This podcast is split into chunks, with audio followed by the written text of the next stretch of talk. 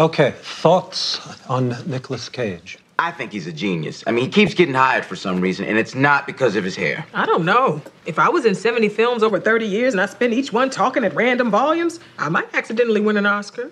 I think our opinions about pop culture are fed to us by machines designed to criminalize human autonomy. Good one. Dear God. Go, stand back. Give him space.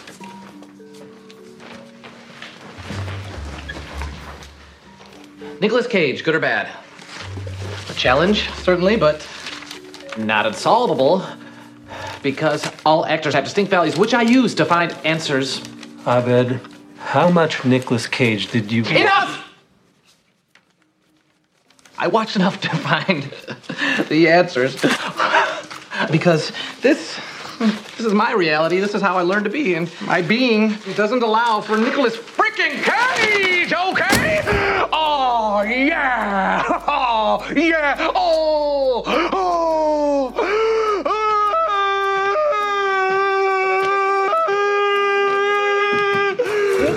Oh, I'm a cat. I'm a sexy cat. oh, oh, oh,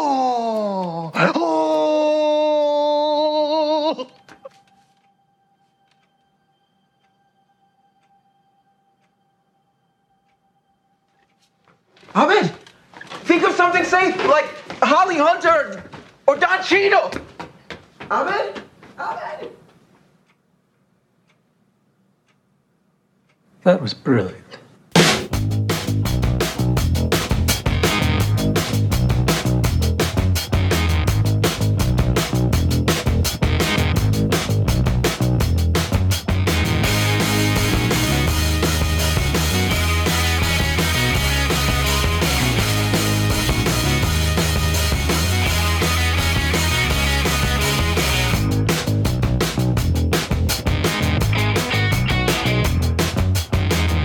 Folks, welcome to episode 130 of Not a Bomb Podcast. This is the podcast where we go back and talk about the movies that bombed theatrically or maybe the critics just didn't like. Brad, we are starting our year in review theme. So, December is all about movies that bombed in 2022, right? It is. That's correct, Troy. And You've been, you've been listening. Good job. You I have. I have. I paid attention. I took notes. So for this episode, we wanted to bring back some fan favorites. And, and this gentleman, if you pay attention to the website, you might have stumbled across another little, um, I don't want to say little, uh, it's a very big deal, but a podcast that is also on our website, Friends with Cinefits. And we are blessed to have Alex from that show back on the show. Alex, how are you doing? I'm doing great. Thanks for having me. Oh, I'm- I'm so excited. ple- yeah, pleasure to be back. I think last time we talked, um, Ready to Rumble. Ready to rumble. This, I think this movie's a little better, but I guess we'll figure it out. Okay. Well, I, I have a quick question before we uh, talk about tonight's film. And, and Brad, which one are we going to discuss today? We're going to kick things off, I think, with my pick. Yeah, it is the unbearable weight of massive talent. Nick fucking Cage. Yes, Nikki Cage. I'm excited. So I, I thought it'd be interesting to just talk about this year at the movies. Uh, what What do you guys think of 2022 so far? I mean, did did you have a good time at the films? Um, was there anything that just kind of stuck out uh, in terms of this this the themes that you were seeing? A, an example for me was I, I think horror had a, a really strong year in 2022. But uh, I'll start with you, Alex. I mean, how was going to the movies in 2022? Did did you see a lot? Um, did you like what you see? Yeah, I think I saw more than normal. We moved in, um, I think June, and there's a Regal theater that's like a five minute walk from my apartment. Oh. So I got the unlimited and kind of just went and see saw a bunch of stuff. Um, I don't know. I guess before this, I didn't go to the theater a lot, so I've been impressed. And like, even if the movie, I don't love the movie, I still enjoy like just the experience going and getting popcorn and um, all of that. I was really impressed with Barbarian this year. Oh yeah. Um, that was one of my favorites. And then recently, I've been wanting to see like uh, Banshees of I don't know how to say that word, but um, Oh and then yeah. Tar and The Fabelmans and The Menu and like there's a bunch of stuff that I just haven't gotten to see that comes out around now. I assume because of award season, but it's good. There were some good blockbusters. Um, obviously, Top Gun Maverick was great. Yes, And, yes, it was. um, I think this year is the first time I like fell off the superhero train. So it's been kind of nice getting more diversity in my theater going experiences. Uh, that that's a good point. I, I gotta I gotta say there was a time probably uh, led up to 2019. Anything that was superhero related, I was there day one, and here we are, you know, recording on December 4th, and I still haven't seen uh, Wakanda Forever. Uh, I I do want to check it out at some point, but it just hasn't been a priority. But I did see, you know, Violent Night with David Harbour on on Thursday night, opening night. So I, I'm with you, Alex. I, I feel like I'm kind of superheroed out with 2022, and the movies that I've gravitated to that were must see, at least for me, was just the non-franchise stuff. Uh, but I've I've had a I've had a really good year at the at the movies. I don't know about you, Brad. Did you get out much to to go see some stuff? I did. I, I was going to mention the fact that this is the first year since 08 that I didn't rush out and see uh, superhero films as well. I think I I like most superhero films. I like the spectacle, but it is the formula is getting a little thin for me, and they feel really samey and really safe. We've talked about it in the past. The superhero films that stand out to me are, are the ones like Winter Soldier that have like their own kind of spin to the to the genre add some things in the political stuff and the espionage stuff guardians of the galaxy felt fresh ragnarok felt fresh like those ones that feel different now i mean they're so risk averse with those films that they just can't do anything risky um, and that's just starting to wear on me. Um, horror films i think this year had a great um, resurgence and i feel like resurgence is probably not right because i don't know if horror films ever really go anywhere. Like if you want to know like one genre that is consistently good year over year it's horror. You might have to go and find it but i feel like people will always put out horror films to try to scare people Yeah, um but true. but this year for me was like a lot of foreign film stuff um all quiet on the western front and then of course the big one was RRR, which when I saw RRR, I I was completely blown away like everyone else. Did, did you see it Um, in the theater? I did not. I had to wait. Um, it wasn't showing anywhere close to me here in Southern Indiana. We, oh, uh, okay, that's we were a little, we, you know, come on, man. Uh, yeah. How, how about you, Uh, we're- Alex? we're- Did you did you catch that one yet? No, I haven't. It's on the list, obviously. I think I heard you guys talking about yeah. it. Jo- when Uh, Josh was on our episode, he was already on that train of like, watch out for this thing. And Yeah. he is, he has still been on that train every day. Uh, he is out pipping that movie. So Yeah, he's he's doing a lot of promotional work for it, um, and rightly so. I mean, his uh, his small company's kind of pushing it, mhm. and uh, on on his advice, Cameron and I went to see it uh, in in the in the movie theater on the big screen, and it was one of the most fun times we had at the films this year. It's pretty fantastic. Like I, I love the fact that Indian film, Bollywood, Tollywood, you know, not going down that path again, yeah, but don't screw that up. um, I, I love. I, I agree with you, Brad. Like some some of my favorite films, uh, and and we'll probably talk about this when we get closer to the end of the year because I I haven't really made out my list, but I've got a feeling that the top films that I would pick or or just I had the most fun with and thought they were the best films are coming from different countries, Korea, India, uh, specifically. I, I mean, there's just some good stuff that that came out of there. Would did you when you went to the theaters i'm really curious about this because um, me and the family were talking about this the other day when we saw violent night. Has there been a showing that had sold out that you attended or was even close to selling out or you felt like there was just a lot of people at the theater? Did that did that happen to you at all this year? Uh, no, I'm trying to think if I've been in a theater that's been halfway full. When I saw Sonic 2, which is which is uh, one of the bigger films I saw with a crowd. I mean, it was a lot of kids. I mean, my son involved too, but yeah, I I'm trying to think. I think crowds are still people are still not going to the movie like they used to. Um, Okay.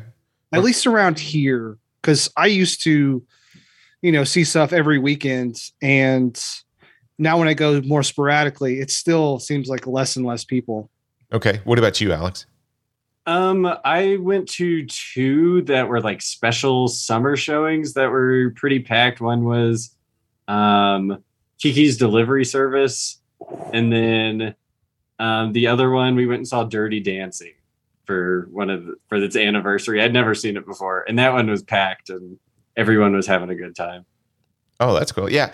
Uh, Top Gun Maverick, I saw opening day and Oh yes, you know what? it yes, did it that did one was sell out packed. and it Yep. was packed with a bunch of middle-aged guys with their Top Gun t-shirts, me being one of them. Uh, Thor Ragnarok or no, not Ragnarok, Thor Love and Love and Thunder. Thunder.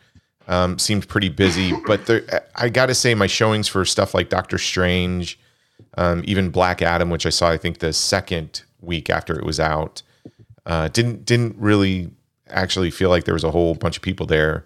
And kind of like you, Alex, some of the older films that I went to see, I, I was surprised how many people showed out for for those special screenings. Obviously, they had like one or two showings during the week, but they were pretty packed. But You did the Jaws thing, right? Did you see Jaws? I didn't do the Jaws. I I, did uh, Dawn of the Dead. I did Dawn of the Dead. Yeah, and and uh, surprisingly, there weren't a lot of people for for that showing on a Friday night.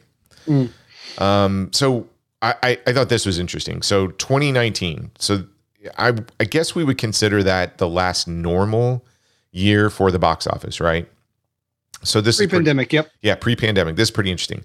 So in 2019, the domestic box office data as of December 4th, that year domestically, we had 11 billion 363 million 360,889 dollars in ticket sales, right? Okay. And do you do you guys remember what the number one movie was or the number one release domestically in 2019? Was that Endgame? That was Avengers Endgame. hmm Really good. Okay. So 2020, right? We get into pandemic. Domestic box office drops to 2 million 100 or excuse me, 2 billion 113 million 846,000.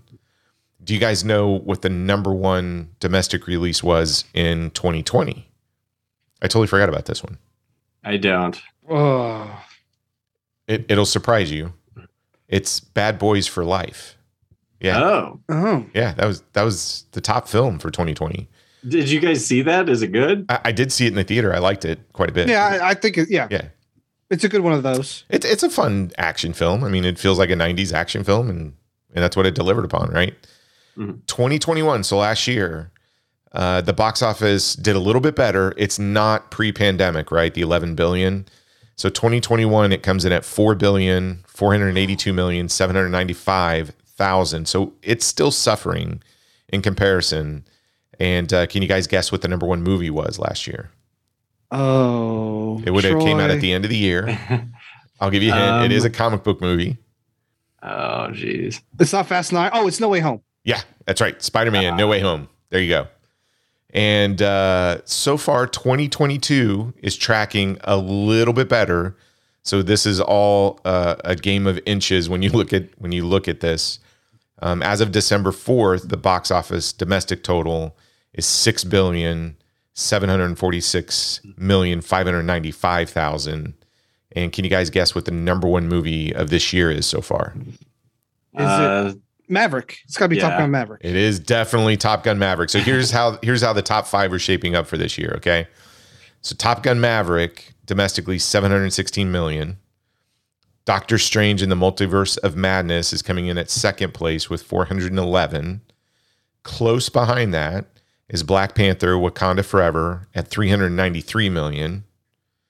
Can you guys guess what number four is? It's got to be Jurassic World, right? It's Jurassic World Dominion at 376 million. And to round it out, what do you think the number five box office hit for 2022 is? The Batman. Nope. well, I know it's not unbearable weight of massive talent. Yeah. It is not that one. It's not Love it and missed the mark Thunder. just a little bit. It's not that one. No. It just barely slid behind Jurassic World. It is a summer film. It's not Sonic. Mm-mm. Nope. No. Okay. I have no idea. It stars Yeah, I mean- Michelle Yeoh Everything Everywhere All at No, Once. no, No, no, no. no. Dang, Oh. I don't know what else. Oh, what's that yellow movie? Uh, Minions. Minions: The Rise of Gru. There you go. 369 million. Yes. God damn it! You know what?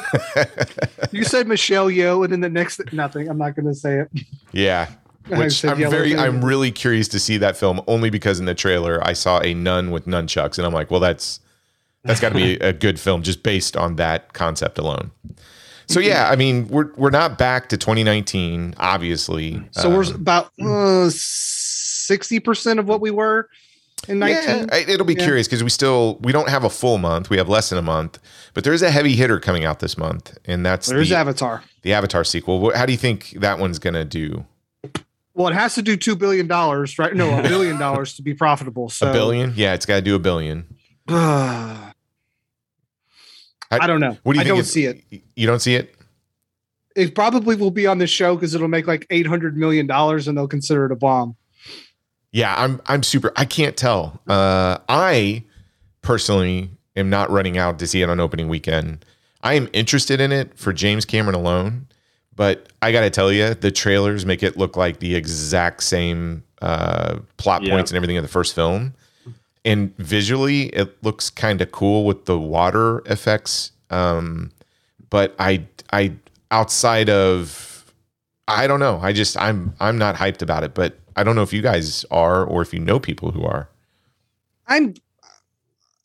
I think I'm mildly mildly curious because of James Cameron, and I I do like the first one for the technical like achievement that it was. It's not a great movie, but I think it it's got something there that begs you to go to the theater to see it. So I will probably see that um, just because I'm I'm more curious on what it is and what took so long. Yeah. Um, Okay. What about you, Alex? You are you going to be there day one?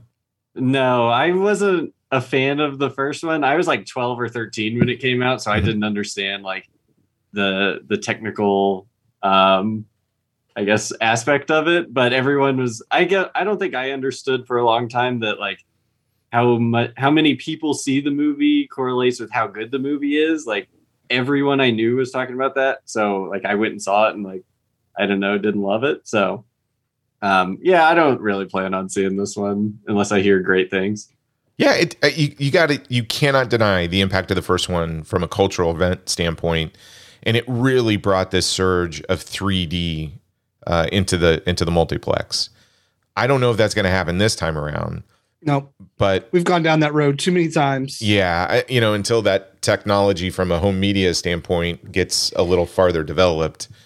Uh, but you know, I got, somewhere Jose's ears are burning. I know, I know. Jose is is the 3D fanboy, and and I got to tell you, the 3D technology for Dawn of the Dead was simply fantastic. So I am kind of excited to see the new Avatar film in 3D. But I'm I'm just I don't know. I I, I think I was excited with the concept of it, and as soon as the trailers dropped, I was like, yeah, I I just watching those trailers, it it kind of took my excitement level down, maybe more realistic. I, I like the first one. I mean, it, it didn't set the world on fire from a storytelling perspective, but it was super entertaining. Uh, but I'll, it I'll be wasn't. whole- curious. it wasn't wholly original. Yes. yes, it was not wholly original, but you know, you cannot deny James Ca- Cameron as a craftsman. Man, the guy can make a make a heck of a movie. I feel like for a film that's coming out that costs a billion dollars, that's coming out in nine days from when we're recording this, it doesn't feel like many people are talking about it. It doesn't Yeah. Feel like it's catching like that zeitgeist of of cultural relevance. Yeah, I'm I'm with you. I it just doesn't. Again, it has to make a billion dollars to break even. Yeah, well, China's on lockdown, so it's probably not going to be making it there. Mm-mm. Nope. Uh, well, let's talk about a film that I happened to see the opening weekend because uh, Cameron and I were pretty excited about the new Nick Cage film, especially when we saw the trailer. And I got I got to be honest with you, when we saw it and walked out of the movie theater, I thought, "Oh yeah, that that's going to get some good word of mouth. It's going to do just fine." And and here we are, December 4th, and oop, it didn't do so hot uh, this year. And so it was my first pick in in terms of the 2022 bombs we're going to talk about.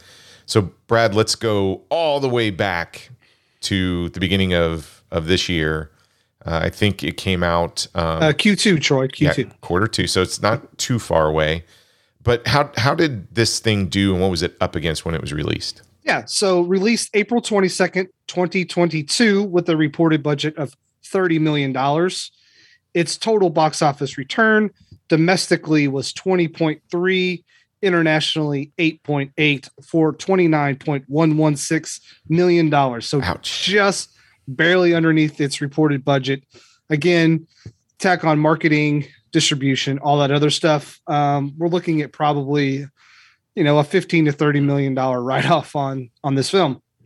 Um, opening weekend makes 7.13 million dollars. That's good enough for fifth place. Ouch! And he gets beats gets beat out by things like the bad guys, Sonic the Hedgehog 2, uh, the Fantastic Beasts, and the Northman, which the Northman Troy and I reviewed for uh, the GGTMC.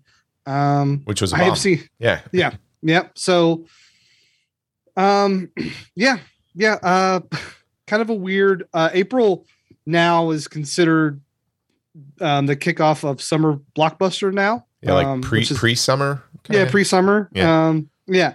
Oh, interesting fact on. Um, I'm just going to call it massive talent. Audience and the critics see eye to eye exactly on this film, both at 87%, which is very good. Oh yeah. Um, for for a frame of reference, uh, audience score for The Wizard of Oz is an 89. Um, so this is scientifically, it's just two percent less than uh, The Wizard of Oz. So just slightly less as good as The Wizard of Oz. Um, That's crazy. Oh. I know. Okay, and our favorite Christian website, oh yeah. movie yes. guide movie guide for those aren't who aren't aware is a website that uh, reviews films not for their quality but for their content and they use a plus four to minus four scale plus four being the most holy and um, minus four being um, i don't know You're going to hell. you're going to hell yes You're going to hell. Here we go. While the worldview is hidden beneath the movie's comic and satirical nature, it contains mostly humanistic elements with some moral, redemptive elements about putting family first and sacrificing yourself and your needs for those you love. Aw, it does. Yeah, it's got a good message. Foul language, more than 70 F words, Mm. plus some S words, Mhm. and several GD and Jesus profanities. Ooh, clutching my pearls. Mm. violence, strong and light, strong and light action violence includes men shoot each other. A girl is forcibly kidnapped by a cartel. By a cartel. That, okay, yeah, I guess that's right. Um, a car chase occurs, fighting, and characters are stabbed by knives. The violence is not graphic, but some blood is shown. Sex, no sex scenes. A few crash jokes about pornography, acting, and sex. And a man kisses a a hallucin- hallucination of himself, but this is played for comedic effect and isn't sexual. Thanks for clarifying. I don't. I don't know. It might have been. Yeah. I mean, honestly. yeah. Uh, I mean, who knows me better than me? Right. Right, Troy? exactly. Um, nudity, upper male nudity at a pool, um, alcohol use, uh, abuse, alcohol throughout. Characters get drunk several times throughout the movie. Smoking and or drug use. Several characters smoke cigars and cigarettes. And I'm not going to skip this last part because I don't want to spoil that scene because I think it's one of the best scenes in the movie. So we'll get to that later. Uh, mis- miscellaneous mortality. It just says kidnapping. oh, okay. So there you go. Okay. What was, what was Films the you- score? Oh, I'm sorry. It was a minus two. Oh, okay. All right. Yeah. I was expecting a minus three when I saw this, to be honest with you. I but would have guessed a minus one. Uh, Oh. Same here. Yeah. wow. Okay. Um, yeah. So films you could have seen in April of 2022, way back when, eight months ago. we already said The Northmen, The Bad Guys. Um, we also have that Wormwood Apocalypse film, Troy. Oh, yeah. Um, I think you're the only one I know who owns that or has seen it. Yeah, I like the. I like. It's a sequel, and I like the first one quite a bit. Yep. uh, Sonic the Hedgehog 2, Ambulance, which I somewhat kind of enjoyed for We- the dumbness that, that was. That may show up on the show at one point. yeah. Um, Morbius, which stay tuned for that, and the Contractor, the Chris Pine film. Okay. Wow. So that is all. Yeah, I, hey, I got to tell you, I saw the Northman and this one the same weekend, and I walked out of movies going, 2022 is going to be a good year, right? And I, I think, I think Hollywood's back, right? Now, obviously, it isn't to 2019. We're we're missing like six, seven billion dollars. So let's let's talk about this film, and we usually talk about the people behind the camera, in front of the camera. This may be a short discussion. So the people behind the camera do not have a long resume. We'll start with director Tom Gormican. He's directed two films. This one and back in 2014, That Awkward Moment. Have have you guys seen that other film? I have not. No. Okay. Yeah, I didn't even know it existed. uh, it's written by two people, Tom being one of those. The other one is Kevin uh, Etten. Now, Tom, from a screenplay credit, has done The Awkward Moment.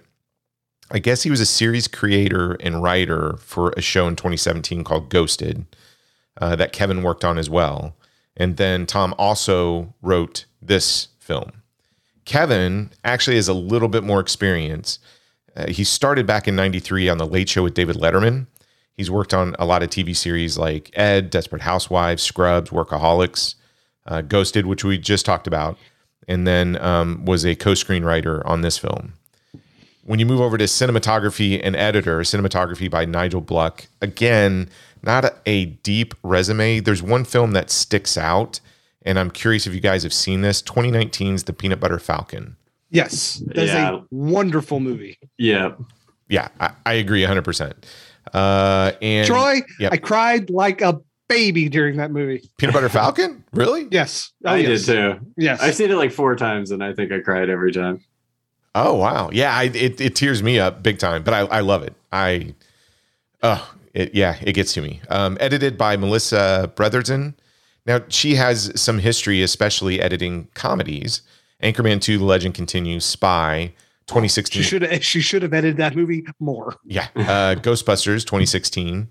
Uh, this year she did another comedy, Me Time, which I what that was a Netflix film, right? Is that the Kevin Hart one? Yeah. Oh yes, yep. Okay. And then this one as well. So not a lot to do a deep dive on in terms of the people behind the camera. In front of the camera, I mean, this this is Nicolas Cage playing him, playing himself, right? And, and Nikki Cage. I think it's interesting. We we've talked ad nauseum about our favorite Nick Cage films and everything. I think when we talked about Con Air, uh, I, I just want to read what he's been doing the last couple of years and get your guys' take on him. So 2021, Prisoners of the Ghostland, Willy's Wonderland, and Pig. And this year, we've got The Unbearable Weight of Massive Talent and Butcher's Crossing. Is is this a typical, I don't know, example or offering of what to expect from Nick Cage in general, do you think? I think so. Because you get stuff like Pig that's amazing, and then you get some other stuff that's not so amazing. So you're getting uh, both sides of of the Nick Cage coin there. Okay. What about you, Alex? Have you seen any any or all of these? Um, I've seen Pig, and then his only other, I guess, more recent movies I'd seen were Mandy and Color Out of Space. And I really like all three of those, but I think I can kind of tell whenever it's something that's not going to be great versus something that's, I guess, more artistic that he like obviously has passion for. Okay. Uh, I own all these. I have watched The Unbearable Weight and Willy's Wonderland. I haven't opened uh, any of these Blu-rays for the other ones. Uh, actually, I don't own Butcher's Crossing. I don't own that one. Um, Willy's Wonderland, for what it is, is a lot of fun. And I got to say, Nicolas Cage uh, drinking energy drinks and playing pinball for like two hours is a lot of fun to watch. So, and he has almost very little to minimalist dialogue, and he does a lot with it. It's pretty cool. So that leads us to Pedro Pascal. Now, I don't think we talked about um, Pedro. He plays um, Javi. Alex, are you, are you a Pedro fan? Um, I was in Game of Thrones, but I never saw Narcos, and I only watched a few episodes of The Mandalorian. So I guess the he's cool. You've only seen a few episodes of The Mandalorian? Yeah, I think that was about like when that came out. That was when I was really like, "Oh, movies are so much better than TV shows." So it was more like a I was just being stubborn and trying to be different than everyone else, and then I just haven't gone back to it. I, It's the third season comes out in March, so you have like three months to get that rectified. Okay. uh, dude, I thought I raised you better. this is crazy. Seriously, Mando. yeah. Okay. All right. What about you, Brad? the red, but the Red Viper in um, Game of Thrones is an amazing character that has one of the best deaths in um, TV history. Um, I, I'm a huge Pedro fan. Um, everything I remember seeing him in like The Great Wall, which is a weird movie that we'll probably do. Yeah. he was in the Adjustment Bureau, Mhm. that weird movie. Um, he's also been in some duds like that Triple Frontier and obviously Wonder Woman eighty four. oh God. But yeah, the worst film I- of 2020. I think though, when he is on screen, I, I think I haven't seen anything that I thought you're not good. Um, Right. He might not be in a good movie, but I think he does really well. He has a very awesome charisma, and uh, I think he's like a really like strikingly good looking person. That I think He's Yeah. dreamy. he, He's very dreamy. he can definitely has that pull and he has like a he definitely has a movie star um kind of look to him i don't know if he'll ever be like a tom cruise or anything like that but i think he's got some potential to really because he goes back and forth to tv and like he's going to be joel in the the last of us uh, Yeah. tv series so i think he is one of these people that goes back and forth um, between TV and film. And uh, you always wonder about guys like that. Like, are people going to at some point in time burn out on these people? But I think since he's playing such a diverse range of characters, it'll be interesting to see. So, So this topic has come up in uh, entertainment news lately, where people are saying there's there's no more movie stars, right? And there's this whole debate. I think it came from Tarantino, um, and uh, Anthony Mackie's talked about it, where you know people are going to see Captain America, they're not going to see Chris Evans, right? So the the age of the movie star is dead, but you know people are just going to see these characters.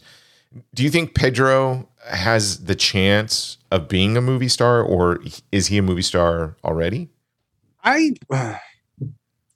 I think so. Like, I'm not interested in The Last of Us. Like, I don't know. Like, we've lived The Last of Us feels like the last two and a half, three years. Yeah. but I'm interested for that show, and mainly it's because of him. So he's got a pull to him that, um, again, he's not Tom Cruise, but there's no other actor like Tom Cruise.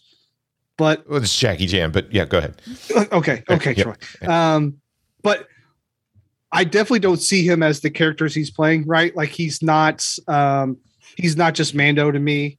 Um, you know, he's Pedro. So it kind of passes that Tarantino. Like, are you the character or are you the actor? He's definitely the actor. Okay. What, what about you, Alex? Or it does does he draw you into to whatever it is that he's going to be in? And do you think he has movie star power, or is he just Mando? Um, I guess I'd say he's just Mando, but I don't know. I think we kind of like in a mo- in like the I guess film lovers circle, we might like gravitate towards him more. Um, but I don't know. Like in Mandalorian, does he wear the helmet like a lot of the time? Do you think that like could uh, deter some of his like star power? It, it could. I, I know there was a little bit of tension on the set because he wanted more FaceTime, and that's just not what the character is. And and I got to tell you, you'll get to some moments, uh, not, not without spoiling it, Alex, because I think you're going to be, you know, on a magical journey once you go back and watch it all. Uh, there are moments that made me cry in Mando, uh, and and when he's on, and meaning the actor, he's so good. I I think this is the it, I don't know. I think he's just a few projects away to be a uh, movie star. I, I think he's on the precipice of it. Now, something like The Mandalorian, somebody could come back and go, "Well, you're not going to see Pedro, you're going to see Mandalorian." But I got to be honest, uh, just like you with The Last of Us, I, I have a huge appreciation for the video games, but I am not interested in a TV show based on a video game. I am interested in in going to watch Pedro Pascal in a in a new TV show. So I, I think he's almost there.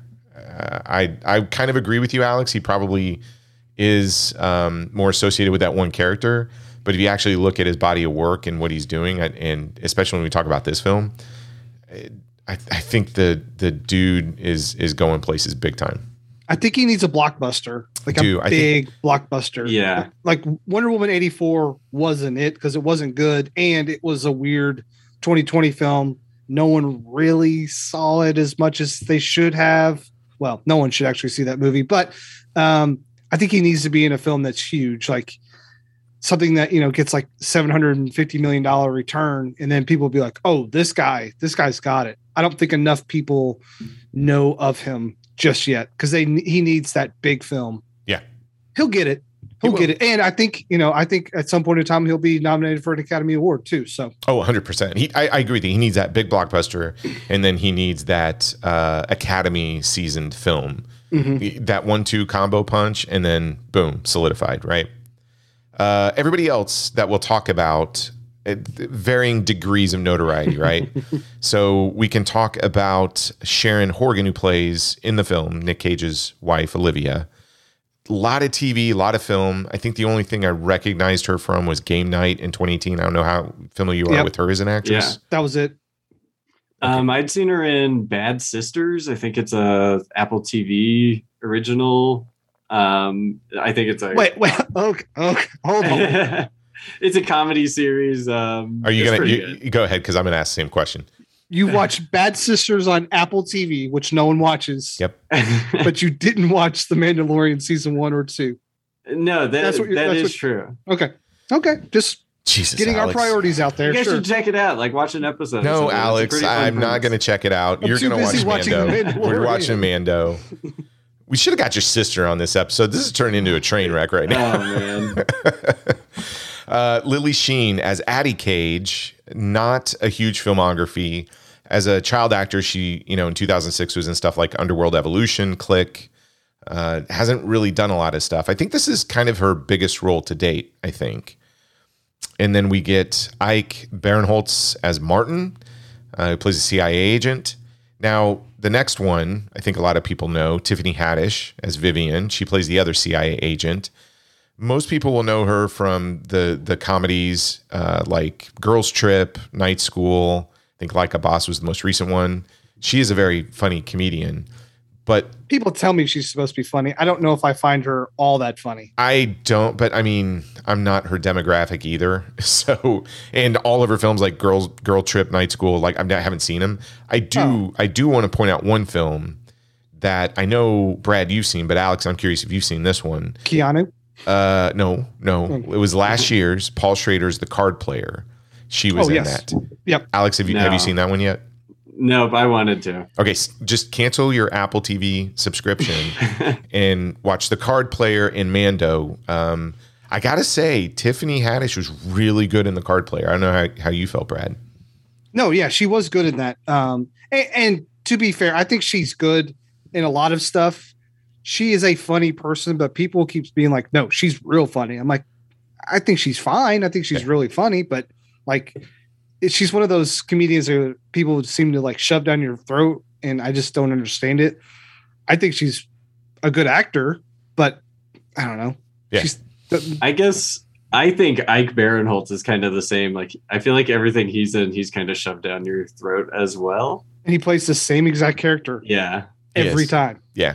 And I mean, you, you've got two comedians playing CIA agents. They're they're good in their sequences, but um, yeah, I don't. Uh, Same thing with Ike. It's like, yeah, I know him, and I see him in, in these bit parts from a comedic standpoint.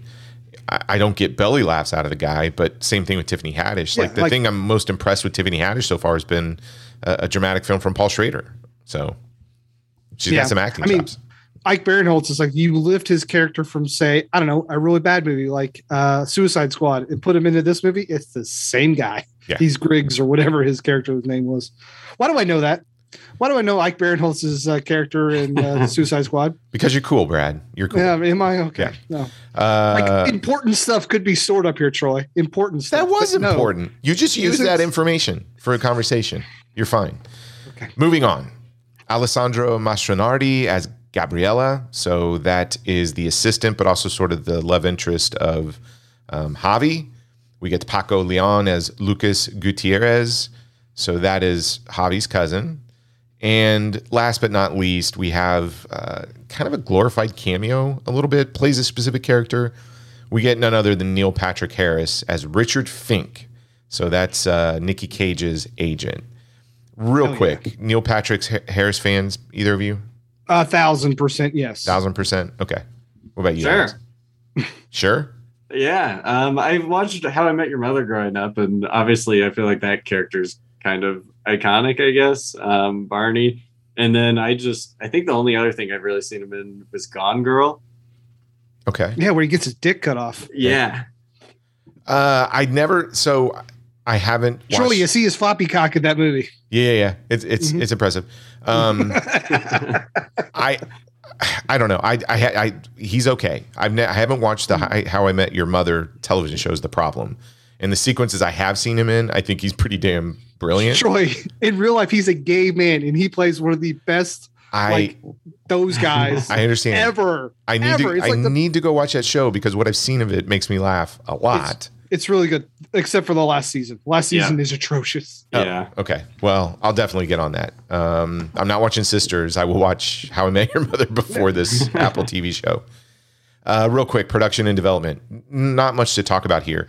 I thought it was kind of interesting. So, Cage is playing a fictionalized version of himself, and uh, it, it bears very little resemblance to his real life, right? Or his off screen personality and he originally turned down the role three or four times, but ended up changing his mind after Tom Gormican, who's the writer director, actually sent him a personal letter to explain the script and what they were going for.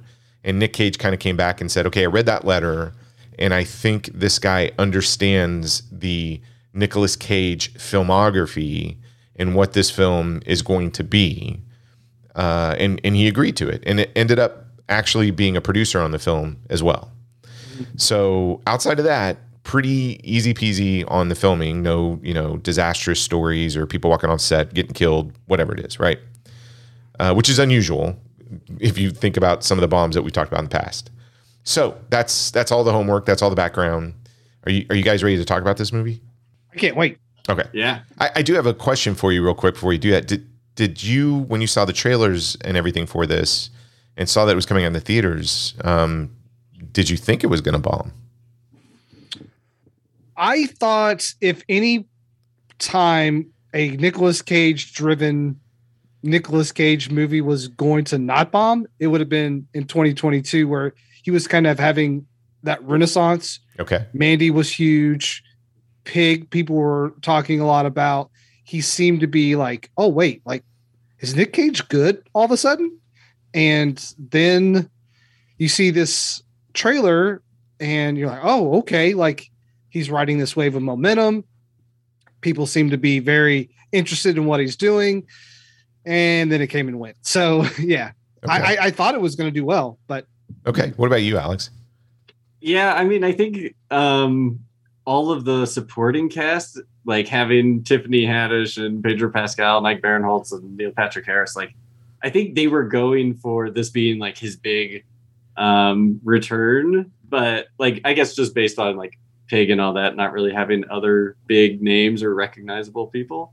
Um, but yeah, I think Nick Cage is very polarizing. Like, doesn't Tabitha hate Nick Cage? Tabitha hates Nick Cage. Yes. Yeah, I think he's like a you love him or you hate him, and I know a lot of people that hate him, Mhm. and also you know still people aren't going to the theaters as much. So I guess I was like I could see that bombing, but I was hoping it would just for like his sake.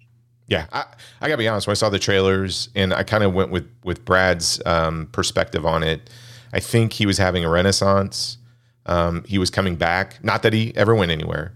Um, and and I thought, okay, this is going to be the film that those who don't like him or on the fence might actually come around uh, because Pedro Pascal's there. And it, this movie, I never thought it would come out and be like number one at the box office, but I thought it would be a really good counter programming to what was coming out in April, kind of pre summer, and it would have legs. And so I thought that this wouldn't necessarily, th- this is the film that I was kind of sitting here thinking that, hey, in some alternate reality, December 4th, we'd be sitting here and going, hey, remember this uh, movie that Nicolas Cage put out in April and ended up being sort of a box office sleeper? Like it hung around that second, third, and fourth place for so long that on that minuscule budget, it ended up bringing like 80, 90 million dollars. Like I thought it would be that kind of film. So I was really surprised uh, when we were kind of talking about bombs for this year that this was right there on the list. And it's like, okay, we got to talk about it. So Yeah, you feel like, oh, this is going to net like 20 million for the studio, all Yeah. in. all in, absolutely. I, it just felt like it. It, it. it felt it felt like it had all the the secret ingredients that would make that little sleeper hit. You know. Okay, so let's uh, take a quick break, and when we come back, we're going to share our thoughts on Nicholas's Nicholas's cages. Nicholas's cage. Nikolai, Nikolai. Nikolai Cage's um, Unbearable Weight of Massive Talent from April of this year. And we may sneak in our thoughts on another movie. Uh, well, you know what? I'm getting ahead of us. Uh, so we'll be back. Well, you see what I get from the refreshment counter. Oh boy, popcorn and hot dogs and ice cream and oh boy, sparkling ice cold Coca-Cola. Oh boy, that tastes good. Have you been to the refreshment counter? Remember, your favorite snack will taste especially good with world famous ice cold Coca Cola. Five Fingers of Death is a film you must see. The new movie sensation that's stunning the world. A martial arts masterpiece. Be a witness to the forbidden secrets of the Five Fingers of Death. See the exotic temptress perform her enticing love dance. See the attackers leap 20 feet into the air in an unbelievable attempt to crush their victim's body. See Five Fingers of Death use mighty powers to torture, to maim, and to kill. See sight you have never seen before in Five Fingers of Death, a film packed with suspense, action, and thrills. From Warner Brothers, rated R, under 17, not admitted without parent.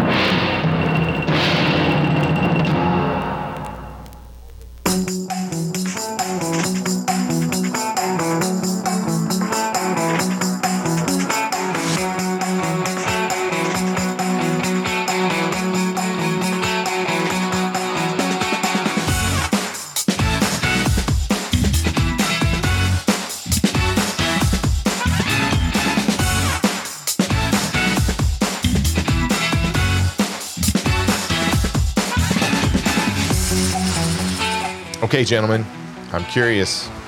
Uh, this was a first time watch for Brad. Alex, how many times have you seen this already? Um, I'd say like around three times. oh, okay. Around three. I like it. Yeah. All right. This is my second watch. Saw it in the theater, opening weekend, watched it on 4K. I'm gonna I'm gonna start with our, our guest. Uh, Alex, what did you think of the unbearable weight of massive talent from this year?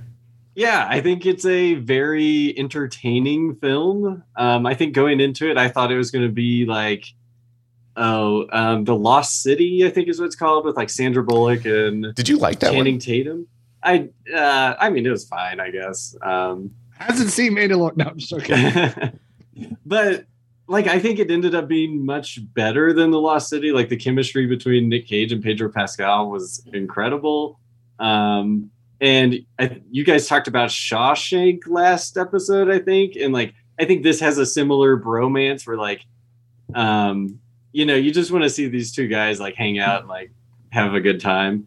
Um, so yeah, it's been good. The reason I've seen it three times was like I saw it the first time and loved it and was blown away, and then the second time I watched it, um, there's a certain part which I guess I'll wait to get to, but I think I just kind of stopped paying attention, and so I finished it up like a week later, and then I watched it again today, and at that same point, I kind of had the same exact like my attention kind of went away from it. Um, but like all in all, I think it's great. It's a lot of fun, and I don't know. I wish more people had seen it. Okay. How, how was your viewing, Brad? First time watch? Yeah, I thought this was wildly entertaining. Uh, I was expecting it to be way more refer- referential than it ended up being. Now there are a few references to his films, and of course, there's a joke about bees, and of course, that's a Wicker Man, all the, all this stuff. Like I, I thought there was going to be more of, hey, remember when I was in X and when I was in Y? It really isn't that film. Like it is meta, obviously. Nicolas Cage is playing himself, but it they actually go a little bit straighter with it than I thought. Um, now this is a very funny movie, and I don't know if it was just me or what kind of mood I was in, but the LSD scene in this movie Oh Jesus. was one of the most hearty belly laughs I've had in a long time. Um, especially when he walks around the wall. I was dying, and it it sometimes it takes me. You got to be like your jokes got to land for me to to really get like a deep laugh, and and I was, I was uh definitely rolling a little bit. Can, Um, can we agree that that LSD scene alone is some of like the best cinema from this year? Oh, that whole I would say sequence so, is, yes. is Yep. absolutely fantastic. Yep. Um, but like Alex was saying, like Pedro and and Nicolas Cage together, like their chemistry is spot on, and I believe that friendship. And as the film was going, I was like, "There's no way Javi is the bad guy. There's no way," because it just seems like he's such a good guy, um, and he's so. I, I, I don't know. I like I, I don't want to undersell how good Pedro is in this movie because he is maybe the best part of it in a film that's about Nicolas Cage. Um, but I don't think if if he doesn't sell that fanboy character in a like an earnest way, I don't know if it feels as good as it does. Um, yeah, but for a hundred minute film, um, I was riveted, not riveted, but I was entertained the entire time. I really enjoyed um, where it went. Um, it gets a little weird in the third act, um, but there is like a, a payoff for that as well. So I think all in all, it was way better than I thought, even as my expectations had to shift while I was watching it. Again, I thought this is just going to be like a Nicolas Cage metaverse movie, and it's not. It's not that at all. Um, but uh, but yeah, I I am actually kind of excited to see this again at some point in time because I know um, I'll pick up on on more stuff and more of the comedy. That's what I like about you know some of these little smarter comedies is like you'll pick up on jokes maybe that you missed the first time. But um, yeah, man, I thought this was one of the more entertaining films I've seen this year. Okay. So I Alex brought up a title and I, I didn't even think about this. The Lost City. So we had a another sort of buddy action film and it is a bit meta as well. It it doesn't go the direction that this is doing in terms of lampooning a very specific actor, but The Lost City is trying to lampoon what the the romance novelist and in that mm-hmm. whole genre. And all in all, it's it's very much a, a I don't want to say a remake, but inspired by movies like Romancing the Stone, et cetera, right? Same kind of plot beats. Mm-hmm. Now, The Lost City came out in March. I think it was the end of March. And then this one comes out in April. Did you guys now, Alex, you've seen The Lost City. Brad, did you see it? I tried to watch it on streaming and I made it about 35 minutes and didn't wasn't it didn't really grab me and at this point like there's so much other stuff if it if I'm not feeling it I'm turning it off and going to something else so I did not finish it. Okay. Um, I I kind of hated it to be honest with you. I, I didn't enjoy it that much at all. I mean, I watched it all the way through. There are some moments in it, but uh, I, I got to tell you, the Channing Tatum Sandra Bullock chemistry didn't work for me. Yeah. And and I'm not sitting here saying that oh, Romancing the Stone is so much better, etc. I, I think it is a better film, but it's also a very different film compared to what The Lost City is. Do you think that having The Lost City come out and being so close to what this is maybe stole some of the thunder of this movie? I think so. I think that's a good point because they're relatively similar in we've talked about it in the past, right? How many how many times do people go to the theater a year? The average person, Right. Somewhere between like three and five. If you just went and saw The Lost City because oh, I like Sandra Bullock, she was in The Blind Side and she was in Speed, um, and yeah, Channing Tatum is a safe character or a safe actor. I'll go see that film. Um, yeah, like definitely stole its thunder. Okay. It, and throw in the fact that, like Alex said, you've got some uh, divisive opinions of Nick Cage. You think that was just the nail in the coffin then? Yeah, because again, if I'm going and I'm spending fifteen dollars for a ticket, and I'm gonna be like, is Nick Cage just gonna be Nick Cagey all over this film and overact and do this and that? And I've already seen a kind of a meta film last month. Do I really want to waste my money on this? Probably not. Okay. Uh, you agree with that, Alex? You think that's Yeah, I think the the names of the Lost City, like Channing Tatum, Sandra Bullock, and then Brad Pitt was even like heavily featured in the trailer. I think. sure? Um. So yeah, like I don't know. I'm sure that movie made a lot more money. Just Made almost two hundred million two hundred things. million dollars. Mhm. Yeah. Yeah, it's it, I I I'm so mad at the word like I'm I'm yelling at the internet because how how can the Lost City be a successful box office film and this film didn't didn't even make its production back? That that kind of anger that's old man yelling at the clouds angry. I remember seeing the Lost City all over the place, though. Like I don't remember a whole lot of marketing push behind Massive Talent. I just don't. I don't know if fair. it had the same push. I'm sure it was a different budget caliber too, right? Yeah, yeah. Yeah.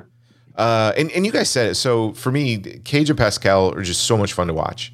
I mean, the reason to see this film is that relationship. And uh, Pascal pretty much steals every scene he's in. He looks like he's loving just being next to Nicolas Cage, which adds that depth of realism to Javi's character. Uh, I, I'll say this: I don't, I don't think the film it's it's not as smart, subtle, or subversive as something like Hot Fuzz. Uh, Hot Fuzz, I think, is the pinnacle of the here's a movie that's making fun of movies, and it might be making fun of some characters, but then you get this redemptive character arc that goes through it, and then Mhm. ends up being, you know, the thing that it was lampooning at the beginning of the film, right? I mean, that, that's Yeah. Hot Fuzz. That's yeah, but that's like you said, it's kind of not fair. Hot Fuzz is probably, you know, a top twenty comedy of all time. I, I agree. If the top ten, maybe. Yeah. Um, but you know, I don't want to. I don't want to just say because it doesn't reach Hot Fuzz levels, it's not Mhm. any good. It it's a pure joy to watch Nicolas Cage and Pedro Pascal like work off of each other. And and you said it, Brad. I mean, the LSD scene alone, even even if you think their third act is a little problematic, and you can kind of check out of that because it does kind of just become a action adventure trope where they they make that comment and they're like, well, let's not go down this path, and they go down that path, right? Yeah, which was a little disappointing. It, it is, but you still get some amazing moments, um, which I think is worth, you know, the price of admission.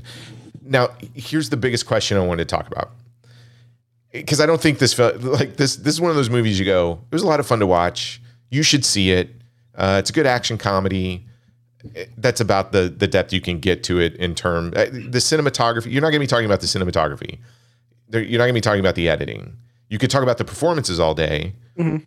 and that's fantastic. But I I do think there is something kind of interesting here, and it's this theme of breaking down the differences between a film and a movie. Okay. Yeah. So I kind of find that interesting, and it does it at the expense of Nicolas Cage's screen persona, right? So the big the big running joke in here is that Nicolas Cage is trying to uh, how do you, how do you say it like sculpt his daughter's movie opinion by showing her all these films and telling her what is good.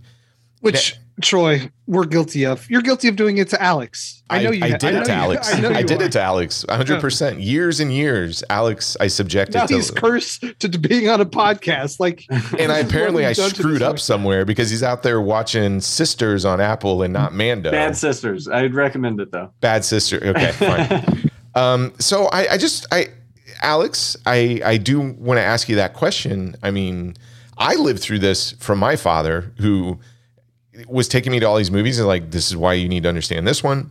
Uh, here's Robert Mitchum. Here's John Wayne. Here's why the westerns are important. Um, here's you know your classic film noir. Uh, and, and it's funny, like we we would go see Sylvester Stallone's Rhinestone, Dolly Parton. Freaking love that film and then we'd go see the Wild Bunch. so I, I got exposed to everything. So I, all three of us not only have been perpetrators of this, but we've been the receivers of it too. And Alex, I, I mean, I'm guilty of it um, to you. Yeah. But it, it does bring up this interesting question of film versus movies. So, what is the difference between a movie and a film? I guess let's start there. What do you think? I think for for me, like a film is what like when someone's creating it, it's like art to them. Like, um, I don't know, it has more feeling. But then a movie to me seems more something that like doesn't take as much risks.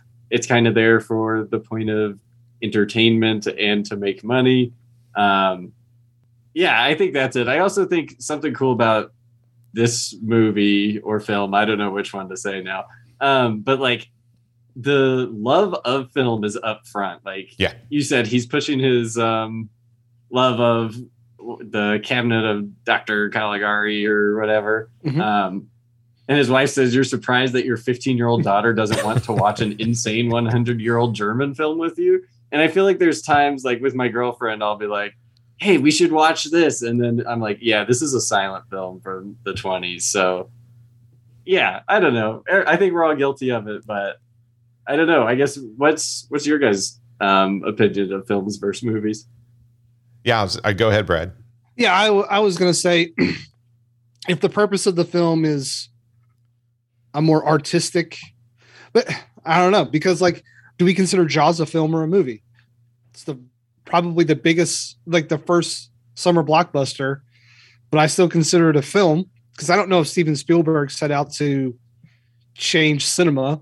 Well, he That, I don't that, know. that brings up a good I don't question. know. So Alex and And um, like I'm a gonna- Jurassic Park, is that a film or a movie? I don't- Yeah, Now so- I'm I, I'm, I'm going to paraphrase Alex for a second because I thought it was pretty interesting. Alex is saying, and stop me if I get this wrong, like, and I'm going to oversimplify. A movie is its purpose is commercial, right, and entertainment. Mm-hmm. A film, its purpose is to be artistic and maybe have some type of messaging in some fashion. a film is probably a little bit has a little bit more to explore. Okay, but but Alex, you're the key point to either of those, whatever kind of adjective you put within movie or film. You talk about it from the concept of purpose. Like, what was the purpose of the director, right? Yeah, I think so. I think it's a Venn diagram also. Like there's definitely overlap. Like when you said Jaws, I think that's the perfect combination of a film and a movie. Mm-hmm. Okay, which maybe why it still resonates so much because it probably it gets both. Jaws is so many people's favorite film, but also it's so widely popular because it was such a blockbuster. And so, yeah, man, it, it's interesting because I I, I, because sometimes I, use them interchangeably, and I know I shouldn't, uh, but I just do it because calling something a movie a hundred times is it's repetitive. Yeah. Well, I, I think there's a hierarchy of pompousness, I guess, to it. You go cinema, film, Oh yes, movie, right?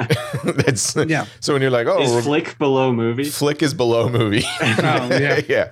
Um, flick is flick that's where is, Navy that's where Navy SEAL sits. yeah, pretty much like all all of your trash cinema that you know Don the Dragon Wilson starred in that is awesome, right? Um, yeah, no, no, no. I I'm I'm always curious about that question Yeah, because because people would call them kung fu flicks. So, oh boy, yeah, it's but it's it's it just sits right under that movie thing, right?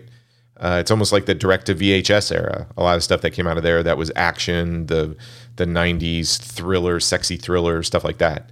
So, what what I'm always interested about this film, and even interested in talking uh, with people, like was at a Christmas party last night. We had a really good conversation about movies versus film, and what movies came out this year versus what films came out this year. But even before you talk about that, you get you got to get some kind of definition around it, so you're all talking about the same thing and and I like your example, Alex, of the Venn diagram. Like, I think purpose. You got to start with purpose. What what is the director saying? What are they trying to do with this thing? And at some level, now you've got the reaction. So that's the audience piece of it. And so you you could start out going, "Well, I'm going to make a film," and then you get the audience reaction, and they go, "That's not even a movie. That's a flick." right? and mm-hmm. some things start out with the intent or the purpose of commercial success and entertainment, but from the audience's reaction or even time, it gets elevated to that status of film. Jaws is a great example, I think. Yeah. And and no one would argue like the MCU. Those are all movies. Those is that's the like not only is that the Marvel Cinematic Universe, that's the movie cinematic universe. So like, should it should it be the movie. Marvel movie universe? I mean, is is Yeah. using is saying it's cinematic? Yeah. Is it like Yeah. fake? Yeah. And that doesn't even work anymore because they're on TV now. So like Yeah, it doesn't that doesn't work. Um, so is is that is that a good description of it? Like it starts out with a purpose, like to Alex's point, and then you have to layer in how it's received. But it really comes down to commercialization, entertainment versus art and messaging a little bit. Mm-hmm. Okay. Yeah. So here's my question. The f- the next question. Um, mainstream cinema today. What has come out that has been a film, or what movies have come out that you think might turn into films eventually, uh, or I, I mean, do you do you can you think of anything in 2022 that kind of elevates or, or goes up to that top tier of cinema? I gotta pull up what movies I watched this year. Well, I mean, I think Nope to me, it's doing that Venn diagram thing, right? Because all of Jordan Peele's films set out to be big, but there's definitely this larger idea behind them, which I think he's setting out to make films. Now the studio is hoping that they're movies, Okay. but I think his intent um You think that one will stand the test of time? I do. I do because it, it's going to be one of those where one of those movies or one of those films that uh, people can go back to. Because I, I will, I will, you know, I, I'll let you know now. Like it's been a, a few months since I've seen that. That I still think about Nope. Not once a day, but it comes across my mind every once in a while. Okay. Um, and I think that's the sign of good art maybe not even good art, just art that you have a reaction to. Okay. Can can you think of any, Alex? I, it's a good example. I I personally don't have the love for Nope that I know that you, Sammy, and others have, and and where my problems come with Nope is specifically for the film that you just mentioned, Jaws. Like the the third act is is just um, it seems to that movie seems to run out of steam and then become a copy of Jaws. And I, I don't know if that's intentional or they're trying to say Mhm. something by doing that. I'm really curious to go back and revisit it, but I didn't fall in love with it instantly. I thought it was pretty good, but I, I can't sit there and say that I think about that. As a matter of fact, I forgot that it came out this year till you said it. so, um, can you have any candidates for for film or movies that are going to be films? Um, I think the one movie, just looking at what I watched this year, that I would say is a film was Three Thousand Years of Longing. Did you guys catch that one? I have not seen that yet. No, haven't seen it yet. Okay. Um, yeah, George Miller, but it's definitely like it's heavy on the dialogue. Um, I think the um, Watch Skip Plus guys talked about it. They Yes. Um, and that's why I went and saw it. And like, yeah, I don't think I would call that film a movie because it's definitely like it doesn't. It like demands your attention, I guess. Um, you can't go into it like half-assed. Like you kind of have to focus on it to really understand it. I think. Okay. Yeah, the The only two. I mean, like X, like is X out there? Yeah, hmm, I don't know. Yeah. yeah, I. It's it's interesting. I I think Barbarian might. I don't know that that one. I think the purpose of it is commercial, but it has some very subversive messaging in there. Mhm. And I think um, you you could make the case that it started out as a film and ended up being a commercial success, right? Mhm. Uh, I I think I think that case could be made. The two films that I can think of that I've seen this year that I have thought about that when I go, okay, I think the intent of them were films, and I don't know from a from an audience reaction if it came well. One of them did not come back as a commercial success. The other one did, but I still think uh, the audience understood it in, in terms of its art. But um, the first one we talked about, and it's The Northman that came out in April. Like I think I think that is a film, and it's got a lot to say. It was not a commercial success, and I think that's one I'll be revisiting quite a bit. Um, and it's just visually impressive. The story's interesting. It's got some interesting thoughts about the human condition and revenge. And then the other one, which I think is going to have a lot of legs, is uh, none other than Michelle Yeoh's "Everything Everywhere All at Once." Yeah, I was thinking about that too. Yeah, I think I think that's a great example of a film that came out this year that people are going to be talking about. And you know, it is it A24's biggest hit right now. Mhm, Yeah, Yeah. and and I think that's a studio. A twenty four puts out films. Period. Period. Yeah, I, I agree. And the a lot of them are coming back with some commercial success now, moderate, but I, I think I think they employ artists, uh, and the stuff they put out is super interesting. I don't know. I've been kind of happy with the output this year. Did There've you been- see After Yang? Mm-mm. That's a film too. Okay. There's, I, I gotta say, honestly, and this is my own fault. I, I don't know how you guys feel. I've seen more movies than films this year. Yeah. There are always more. I mean, in movies come to the theater more often than films do. They, they do. Movies support films, right? So Mhm. you got uh, studios will always want to get a big blockbuster so that they can spend some money on, you know, the films. Like Violent Night, that's 100% a movie. It's a fun movie. It's a violent movie. Um, it it has some messaging in there, but it's not going to like change your life by watching it. Uh, and John Leguizamo made a really good film. I'm, I'll go on record and say that. so, uh, but yeah, I, I don't know about you guys, and I, I I assume that's the way it is. Like every year, you see more movies than films, especially if this is your hobby. But I'm always I'm always wondering, like, is there going to be a point in time? Do you think? I, I I almost am a little afraid of this between streaming services and the box office. I, I got a I got a feeling that films are getting harder and harder and few and far between. Well, this is also the year for me that streaming film. Uh, well, outside of maybe Prey, Hellraiser, where the stuff I saw straight to streaming was a lot of trash, like The Gray Man, and some of that stuff was just trash, man. Like I just I hated most of it. It just seemed so throwaway. So they weren't now. even movies. Yeah, they weren't even movies. They were, I mean, yeah, they were flicks, even if that. So like the straight to streaming to me is almost starting to feel like straight to video. Okay, what do you think, Alex? Um, I'm sorry. What was the question? No, I just I, I it, film has always uh, or movies have always output outpaced film in terms of like how much gets out into the market, right? But this year, I there, I've I've actually seen some good films, but I'm starting to wonder with the amount of um, even the big budget box office stuff is bombing Mhm. and you know stuff like Wakanda Forever, it's not going to make anywhere near the money of the original. Marvel movies and and even DC films are not getting the return anymore. Now, obviously, there's a there's a macroeconomic thing happening in in countries like China. They're just not going to the films to support this stuff, which is where some of the box office will come from.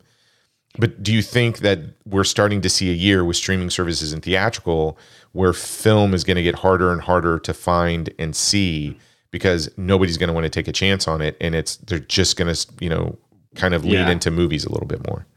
Yeah, I think we're like kind of feeling that. I've been trying to go see movies that like I hear Oscar Academy Awards buzz for, um, but they're just still showing like Lyle Lyle, Lyle Crocodile or something like six times a day. Yeah, and, And Top so Gun came out again, right? yeah exactly um so i don't know. I think it's getting harder to like locate those things. And if i do want to see them i have to drive 45 minutes away to like go see something like that up in denver. So i think it's getting harder to watch films and they're just throwing more movies out. But i will say like i do like i don't know how often this happened before covid um but like them showing a lot of old movies has been really cool for me because like I went and saw The Godfather in theater and that was I think my first time watching it since like junior high school and it was incredible. So I do like the it seems like they're doing more stuff like that, but I don't know how common that was pre-pandemic.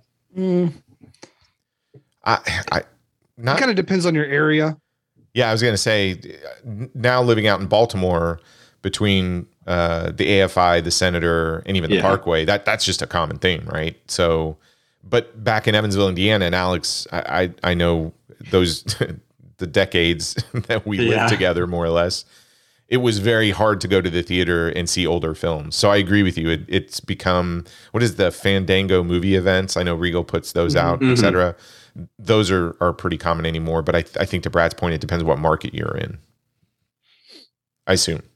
Yeah, yeah, that makes sense. Uh, but I, you know, that's the thing I love about this movie.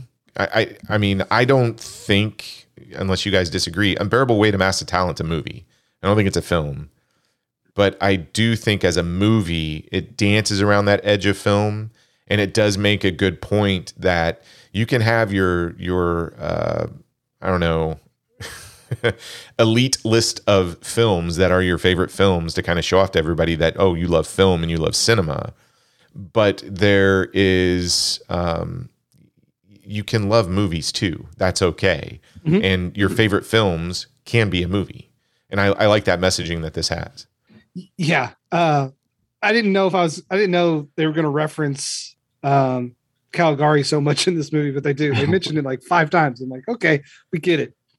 yeah they do But they also reference Paddington 2 a Yes, lot. they do. So funny story.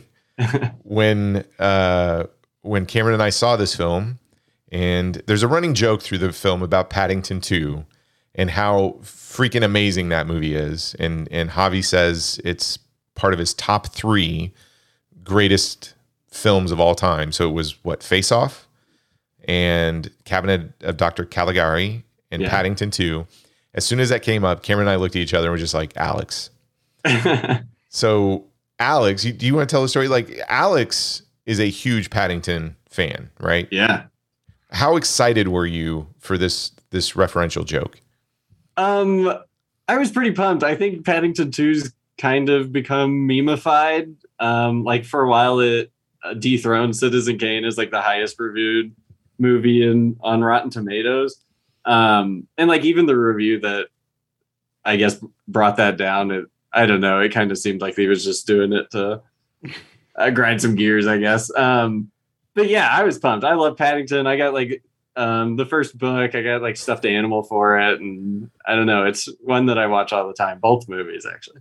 It is. It, when Alex, the only reason why we saw the first Paddington is because of Alex uh, and his love for that thing. But I had never seen Paddington 2 until today. Oh, Have you seen See? Paddington 2, Brad? dude, I have a six and a three year old. So, yes, you've seen that. Yes, yes. Uh, Troy, is that that glow coming from you? Is that the Paddington Two glow that I I, see? I think it is. so I just want to spend a couple of minutes and and just talk about Paddington 2 Let's just talk about Paddington from 2, okay? 2017, uh, or should I say 2017's The Bearshank Redemption. yep. Yeah. So uh my god, that pop-up book sequence is stunning. Holy cow. Like that Tabitha and Angel watched it with me today and uh, Tab Tabitha's trying to do math work and this pop-up sequence she stops what she's doing to watch that. It is one of the most visually impressive things I've seen in a long time. It's so cool. I, I think overall the film has a an interesting storybook visual presence that can actually be breathtaking in some sequences. Like I, I was thoroughly just my socks were were blown right off. When I'm like I'm watching Paddington two, and the shots in this movie uh, rival Hugo to some degree, which is another you know the the Scorsese kids film. Um, and I laughed a lot. I got to tell you, the the bear slapstick moments are pretty damn funny.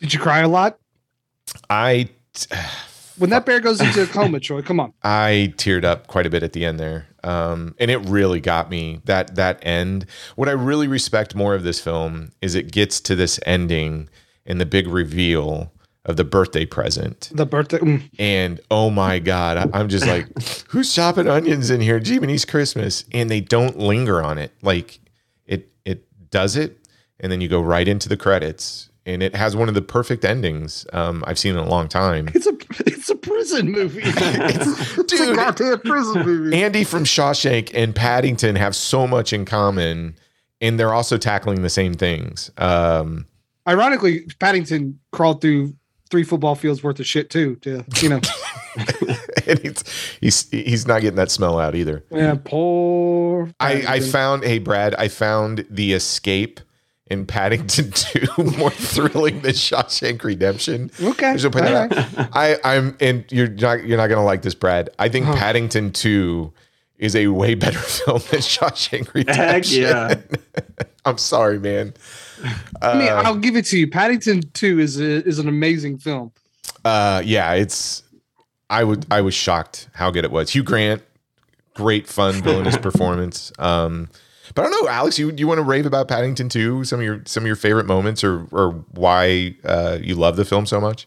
Yeah, it's incredible. It makes me want to be a better person. Um, Paddington's like he doesn't mean anyone harm, and like I don't know. That's I guess I wish that was my goal and everyone's goal in life. The world would be a better place as everyone had seen Paddington. I guess, um, but it's also like you said, it's beautiful. The colors are incredible. Oh God, yeah.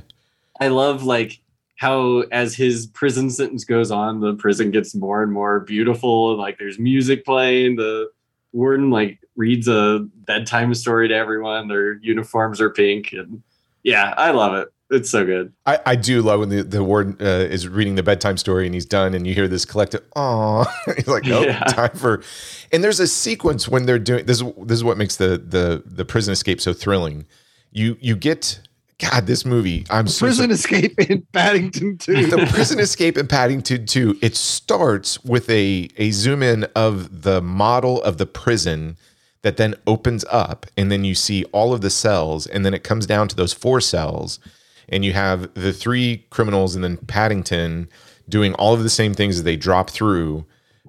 It is so impressive and I, I i'm literally my my mouth just hit the floor. I'm like god dang this looks great. It looks amazing. I'm sorry brad. I was worried you were gonna hate Paddington too. well, um, your sister Angel, after it was over, because here's the other thing: I had to I had to trick uh, Tabitha and Angel into watching The Unbearable Weight A Massive Talent because neither of them they hate Nick Cage. So I told them, I told Tabitha, I'm like, hey, let's watch this new Pedro Pascal and Tiffany Haddish film. She's like, oh, Tiffany Haddish. I'm like, yeah, it's really good. It's really funny. She's like, yeah, I want to watch that. Yeah, she's in it for seven minutes. Yeah, so we go down and we start watching it, and then I just feel the glare next to me, right, from from both sides because I got daughter on one, wife on the other. But what's funny is they were laughing through the whole film, right? So they they really liked the movie, and then I'm like, well, I have to watch Paddington two now. So we watched Paddington two. Angel's response afterwards was, she's like, I liked it. I think I was just expecting more. Yeah. Oh, Yeah. So you're gonna you're gonna have to talk to your sister, Alex. Um, yeah, I will. yeah, you need to you need to text her uh, tonight and uh, recorrect her opinion on Paddington 2. Of course. Uh, any any favorite moments for Paddington 2 for you, Brad? Uh, it's the hug at the end. It is the hug. Does that get you? Oh God, it's so good. Sorry, I'm, s- I'm gonna tear up again thinking about it. Uh, okay, well, anything else on the unbearable weight of massive talent? Any other notes? I say people. I mean, if you don't like Nicolas Cage, I think after this you'll have a different appreciation for him. Um, because his performance is really good and it's, dare I say, nuanced in a way, and but you also get the Nick Cage as well. Um, the third act is really messy. Like I, I, I don't want to. like it's really messy and it turns into a weird action film at the end, which they allude to and they joke about how hard third acts are. Um, and it feels like they cop out in this a little bit because then it turns into like a Nick Cage film. Um, so like the revel the resolution of the actual scenario they're in with Lucas doesn't seem to ever come to an end because then we just switch to a movie and it's like, oh, audience, forget about that. Just Nick Cage is back. Not that he ever went anywhere, but he's back. um, so with that caveat, which I don't think like really messes up the film at all. I just think you got to talk about some of the missteps, and that's to me is the biggest misstep. But the LSD stuff is some of the funniest things I've ever seen in my entire life. Like it was so good. Um, and again, you have to have Nick Cage like selling that performance on top of the wall, trying to pull him over, and then like Pedro being such a good actor, like selling it as well, and like it, it's so funny. It, it's just so funny, and uh, yeah, I, I think don't let if you don't like Nick Cage, don't let that get in the way of, of, watching this. And if you like it, you've probably, if you like Nick Cage, you've probably seen it or you want to. So yeah, and I, would say go watch it again. The, this yeah. time around, the the there was more comedy in some of these throwaway lines when um, they're they're trying to run away from something. And uh, first of all, I love the shoe exchange scene. That's another one of my favorite yeah. scenes because the love between those two men when they're just looking at each other's shoes and, and it's awesome. How come neither of them were like, "Wow, we're the same size shoe"? I don't like, know. Would you not like, Alex? If you and I were like, "Hey, I like your shoes. You like my shoes oh, here, let's trade them, and we're the exact same size, and we can wear each other's shoes. Would we not mention that fact? Yeah, I think we'd also just be best friends for life, and like, yeah, just yeah. start trading clothes and doing the Freaky Friday thing. Yeah. but there, there's a little. So you don't they, want to be in a near 40 year old body. trust me. So there, so there's a sequence um, there, and then also when they're trying to escape, where he's telling Nicolas Cage, "Hey, you gotta drive the car," and he's like, "I can't drive the car." And they go, well, no, no, no. I saw in the special features you did all your own, you know, driving stunts and gone in 60 seconds. He's like, oh, yeah, right. I can drive the car. Or when they're running and he's like, no, no, no. In National Treasures, that wasn't the stuntman. That was you running. So I was picking mm-hmm. up on all of Pedro, Pedro or Javi as a character correcting Nicolas Cage in terms of what he can or can't do based on all of the special features that he watched in his films, which I thought was pretty funny but yeah, you got to watch it. I think there's enough meat here uh, from an entertainment standpoint that you can watch it again and again and get you know some new comedic beats out of it each time. Um, yeah, I I think my problem with this movie is it does the same thing that adaptation with Nicolas Cage does, which is like it's it's not trying to hide its love for cinema and like it starts out um like as an absurd comedy and like it i think it's very great. Like i think it's a film for a while and then it does the thing where like i don't know they say they need explosions for there to be the the trailer moment to like catch everyone with the trailer but then that's the entire third act. Like they i think it goes a little too far in that direction and then ends up kind of like going back on what it wanted to be. Um i don't know. What do you guys think about that? No you're right. Yeah. I think the third yeah. act it's the, the third, third act. almost lets this movie down. It it uh, well, but you bring up a good point, Alex. I mean, but it. he also wears the he also does the disguise thing, which carries it quite a bit. Yeah, the comedy lasts into the third act. Yes. I think it's everything else other than the comedy, and I guess the performances kind of slip a little in the third act. I don't. Well, but the wife's performance in the third act is really good. Like that's where I thought, like, oh, she can act like she's good. Like yeah, I, I, don't think the, wasn't expecting that. none her. of the performances slip. I just don't think they have enough to. Do. So I I feel like after the shoe exchange, um, it starts to run out of screenplay where the characters can interact, and so you yeah. you do go for those explosions trailer moments. Like for me, the third act where it slips up a little bit is it doesn't have. It's got comedy and the performances are there it's just not as strong because I don't think they have time to do it because they're they're you know in a car chase or they're doing all this other stuff. Yeah, but then you think about like how do you resolve the conflict with Javi and Lucas?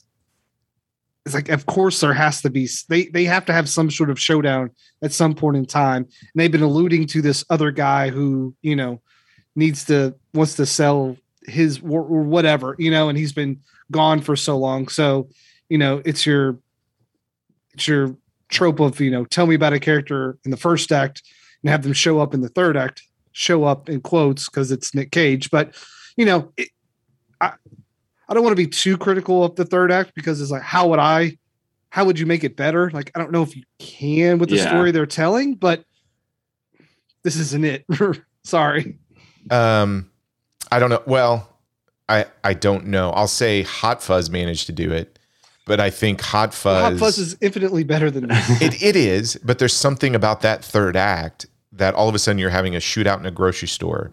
There's a car chase, but they stop it to pick up the goose, and then there's the big action sequence over the model. I mean, eh, the film perfectly comes together in Hot Fuzz for that third act of everything that it was setting up in the beginning. It uses it for that third act. I don't think this film uses everything that it was doing in the first two act for a great setup. It could have. It could have borrowed more of those jokes and everything. It tries to. I mean, you get the golden guns right from Face Off. It it tries to bring some of that stuff in there, but it I I think it's missing some beats to hit the highs that Hot Fuzz did in its third act. But um, I, I think it's interesting, Alex. You said it started out as a film, then becomes a, a movie. Do you? d- I, I'm wondering if it starts out trying to be the cabinet of Dr. Caligari, but at the end of it, it's like, nope, we're Paddington too. Like we're we're Yeah. 100. percent no like we're face off is what it kind of goes into Hey, well, I got to ask you: You know what? is is Paddington two a movie or a film? That's a film, my friend. Okay, good. Yeah. I was hoping you'd say that. I I think it's I think it's cinema. I think it's, Oh. yeah, I mm-hmm. think it's cinema. Paddington two is cinema. Okay, I I agree with it. Some would say it's the pinnacle of cinema.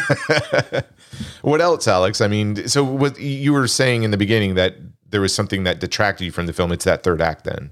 Yeah, it's specifically the moment. Um, I like the conversation. It's between Nicolas Cage and Tiffany Haddish. It's after the LSD scene, and it's when she like suggests like the trailer moment, and then after that, it kind of goes off the rails for me. I'm not sure how it flow, like how well the genres flow together either, because I don't like. There's like five different genres in this movie, and like it's hard to know which one I'm watching at a certain point of time. Um, but yeah, like I say all that stuff, but I love it. It's so entertaining. It's really funny throughout. Um, I just think it kind of goes back on itself, and I don't know. Maybe I just wanted to see a more artsy movie, like the first half where it's just them like talking about their love of movies, and um, I don't know. I guess I maybe wish it was that. I did have a question to ask you guys because you've seen thousands more movies than I have.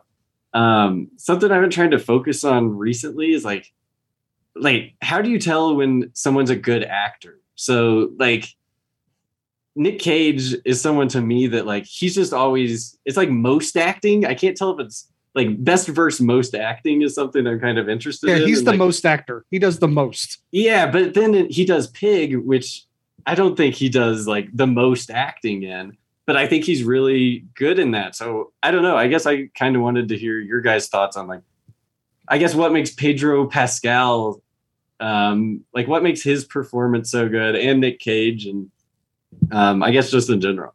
Isn't it like situational, like believing, like how how how you believe in that in the what the character in that situation is doing and like how they're acting if it feels like it's genuine and real. But sometimes that that doesn't even um fits. Um I, I don't know. It's hard because you know we we all think of tom hanks as you know the greatest one of the greatest actors of all time but you see him in the Elvis movie and you're like, what the hell are you doing? Like, this is not a good performance, but he's a great actor. I mean, I don't think that performance is very good. I think Tom Hanks is a good actor. I I wouldn't say he's one of the greatest actors. I think Tom Cruise is, or excuse me, Tom Hanks has been in some of the the best films of Mm-hmm. recent. But my problem always with Tom Hanks is he is a little bit of t- Tom. He's always Tom Hanks.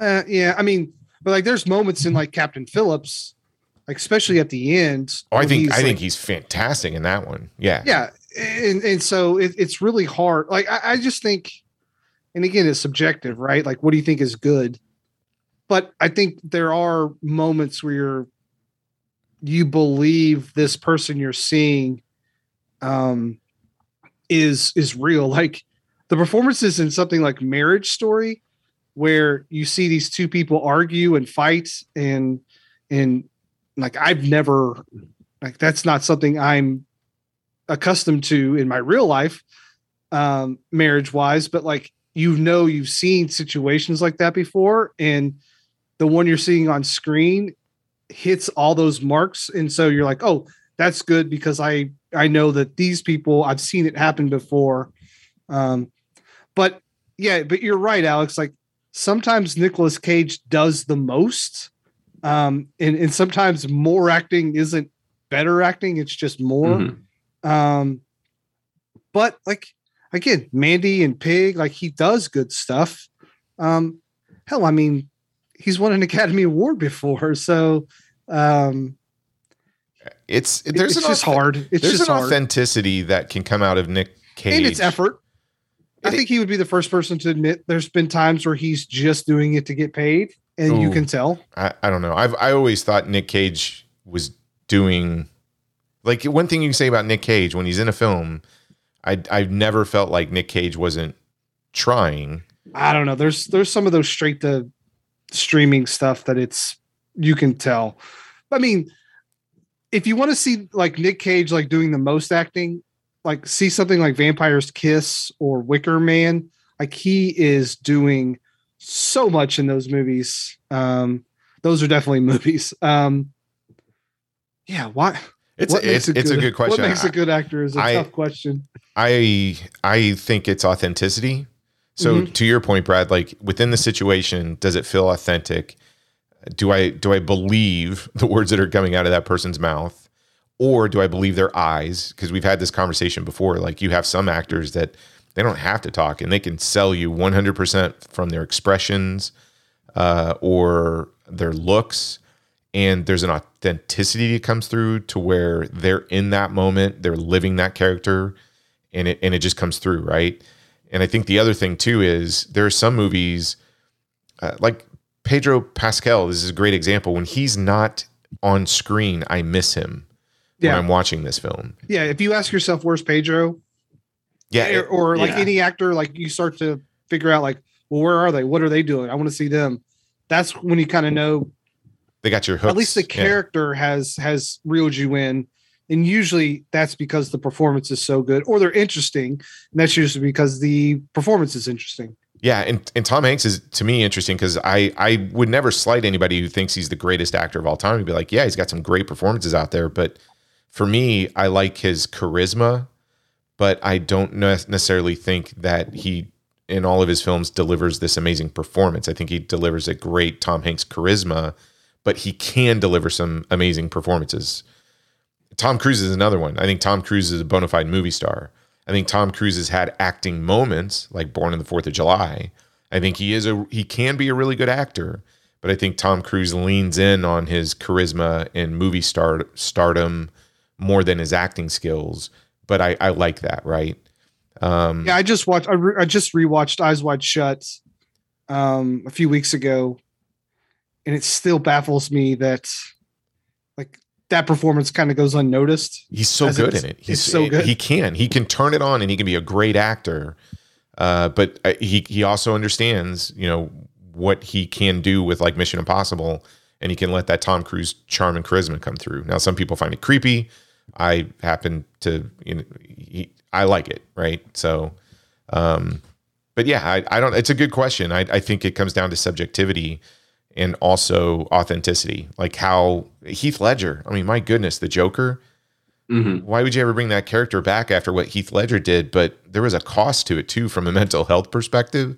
I mean, he went some deep dark places to bring that authenticity into that character, and my goodness, I, you know, some people would say that that that role cost him his life to a certain degree.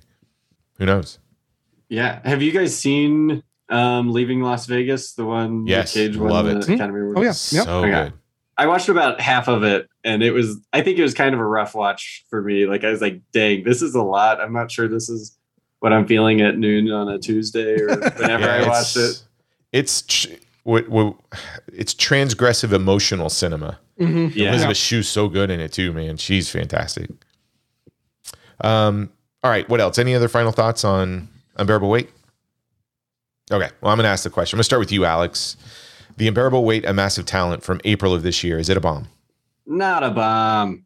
All right. I like it. Is Paddington 2 a bomb? Not a bomb.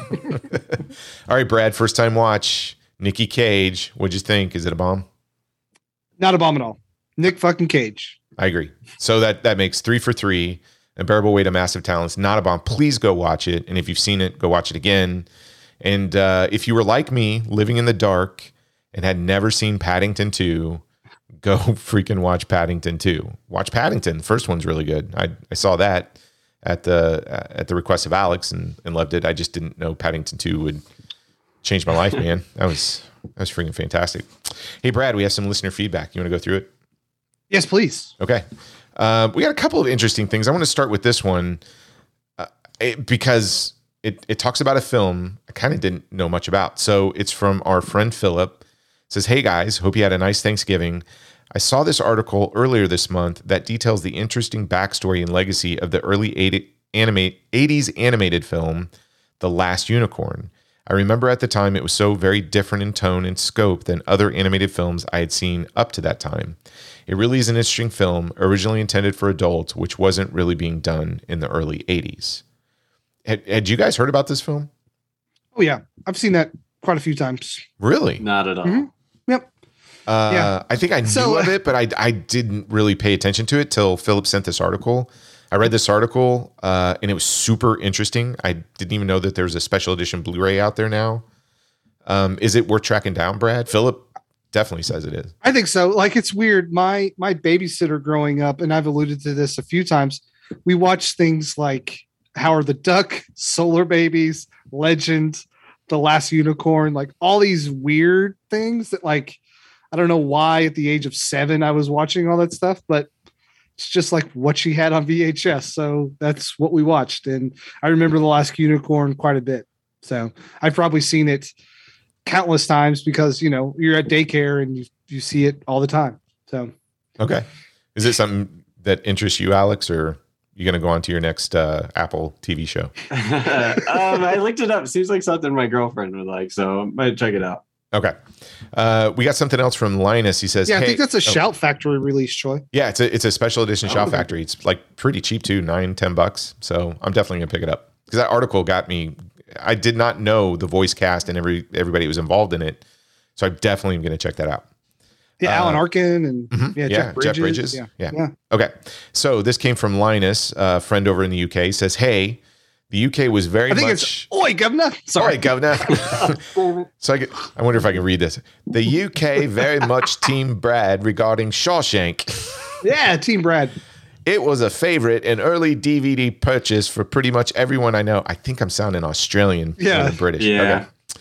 Was the ultimate hangover movie in university halls in 1999. You know what? I believe that. Mm-hmm. That thing just has a pace to it. Uh, not thrilling, but yeah, you it- could like pass out for a little bit, wake up. You yeah. know. Okay. I get that. Yeah. Uh, Linus goes on and says, didn't view it as schmaltz. I hate Forrest Gump and didn't like the Green Mile for being sentimental tosh. Tosh. Yeah, Is that I think it's like bullshit. Oh, okay, cool. Um, Brad for the win. Really enjoy Yeah. your show. There you go. Thanks, Linus. Uh, we got something from Michael. Says, as a longtime reader of Stephen King's work, I okay, read. Tosh. Oh, Tosh. Chiefly Britain slang. It is rubbish, trash, nonsense, or boulder dash. oh, yeah, I like Tosh better than any of those. Yeah, words. Tosh is much better. Okay. Nonsense. Nonsense. Okay. All right. Going back to Michael's. Uh, as a longtime reader of Stephen King's work, I read Rita Hayworth in The Shawshank Redemption in 1982, included in the Different Seasons collection. I, did you read this, Brad, too? Did you read Mhm. Different Seasons? Mhm. You have Yep. a copy of it? Uh, yes, I do. Okay. I believe it's my mom's. Oh, okay. It was very different from what I would usually expect from King and I wasn't old enough to really appreciate the deeper aspects of the story. When I watched The Shawshank Redemption, it was a different matter. The themes of hope and friendship were more apparent to me, but also how much the characters were fleshed out rather than the usual prison film, which were usually stereotypes. It was and still is a deeply moving film to watch. Of course, there are some issues with the film, and I slightly prefer The Green Mile. I agree with you, Michael. Uh, but this ranks as one of the very best King adaptions, Doctor Sleep being my favorite. I agree with you too. That Doctor Sleep's fantastic. All the best, Michael. There you go. Every, everybody's on your side on this one, Brad. I thought it was really good. I just Snow Paddington too. uh, Alex, what's going on with Friends with Cinefits?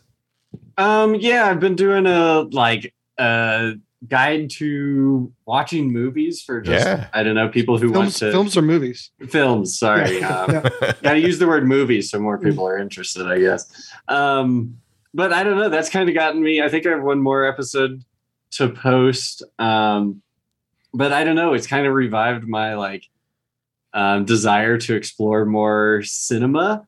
Um, so I'm excited to catch up on a lot of stuff that I've missed. Um, but yeah, that's about it. I I don't know. I've kind of been doing my own thing with um, the Friends with Cinefits podcast, just kind of doing whenever I want. Um, Yeah. And yeah, it's been nice. It's just something I can do to for fun to talk about movies. Um, I feel like most of my friends, if I'm like, "Hey, you guys should watch this," or "Have you seen it?" and if it's not a Marvel movie, then they don't know about it. So I don't always have like an Oh, outlet. Tosh. yeah, I don't always have an outlet to talk about the films I want to. So that's what it's there for for me. So, uh, has there been a director? So, you're going down this uh, film movement, right? With this Mhm. new discovery. Has there been a new director or genre that you've kind of picked up recently and you're like, oh my gosh, I'm going down the rabbit hole? Um, man, that's that's a hard question. Um, I know you watch a lot think of stuff, man. I'm in. yeah i try to i'm trying to do a lot more um have a lot more diversity too because for a while i would just pick a director and watch all of their movies and then um i don't know sometimes it's a lot of the same mood or tone. So i've just been trying to i don't know balance out my film watching with movies. Um i'm excited to look into more um william friedkin films. Ooh, yeah. um, I finally watched Easy Rider by Dennis Hopper, and that was awesome. I feel like that's kind of a um, a milestone movie, I guess. Um, yeah, I I also there's a lot of Scorsese movies that I need to check out, so hopefully checking out those. And other than The Godfather and Apocalypse Now, I haven't seen any other Coppola films, so hopefully gonna check those out soon too. Okay, cool. Well, everybody, you can just find Alex on our website um, and wherever you get your podcasts.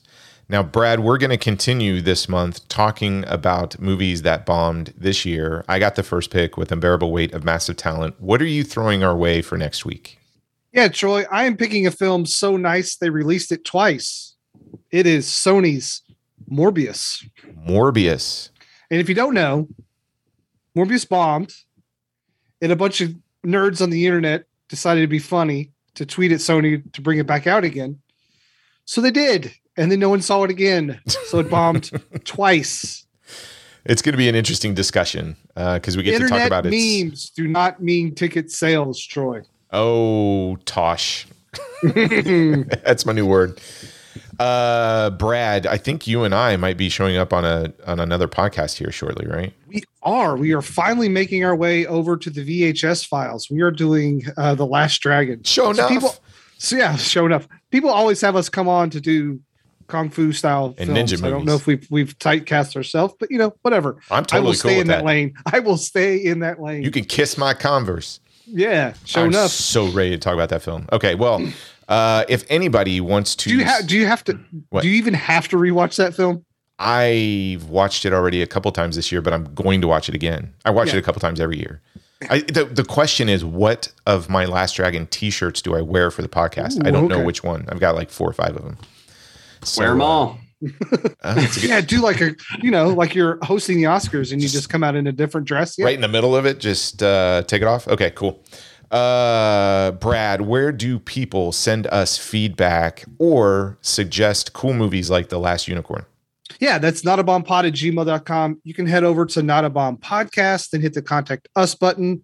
Um, you will also find friends with Cinefits there. And uh, yeah, Alex, I've been really liking the kind of the shorter, more bite-sized episodes you're Yeah. doing. Um, it's really kind of cool and, and it kind of sets your podcast apart a little bit. You know, we've all got podcasts that go two hours, but 15 to 20 minutes is really nice too. So um, yeah, keep that going. I love it. Thanks. I do. I, Thanks I for like letting me uh, put it up on your guys' website. I appreciate it. Are you kidding? We're getting your back. We're going to get you back here on a more regular basis too, because I, I miss. We did uh, a better yeah. movie than Ready to Rumble too. yeah. Oh, shut up! You know that's a classic. Mm.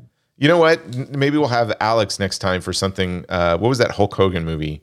No holds barred. Yeah, we'll do that one. Yeah, no whole barred. I watched that for the first time with you, Troy. I remember as a kid. I know. we had a Is that the movie that. where the guy in the background just kicks the dog into the lake or a Uh, creek? I, I- think there's. I think there is. The thing I just remember about that film is when Hulk Hogan has that action sequence in the parking garage, and that driver just yells out "Dookie," and I remember Alex. it's Dookie. I remember Alex turning to me, just laughing his butt off at the at the at the phrase "Dookie." So that's that's my memory of that. Uh, so What's better, that or Suburban Commando? I've never seen Suburban Commando. really? Should we do a double feature? Maybe. Yeah, we might have to. Okay, but no, you're coming back, Alex, and um, Awesome. call your other mom uh, and text your other sister and tell her she's wrong about Paddington 2. Um, what else? Go and visit our website to check out all of our other friends and their podcasts like Gentleman's Guide, Watch Get Plus, VHS Files. There's, there's a whole list of them. I know I'm forgetting something. Mix, mixtape podcast. Um, Die Living Podcast. yeah. What What else, Brad? Is that about it? Is that That's about it. Yeah. Okay.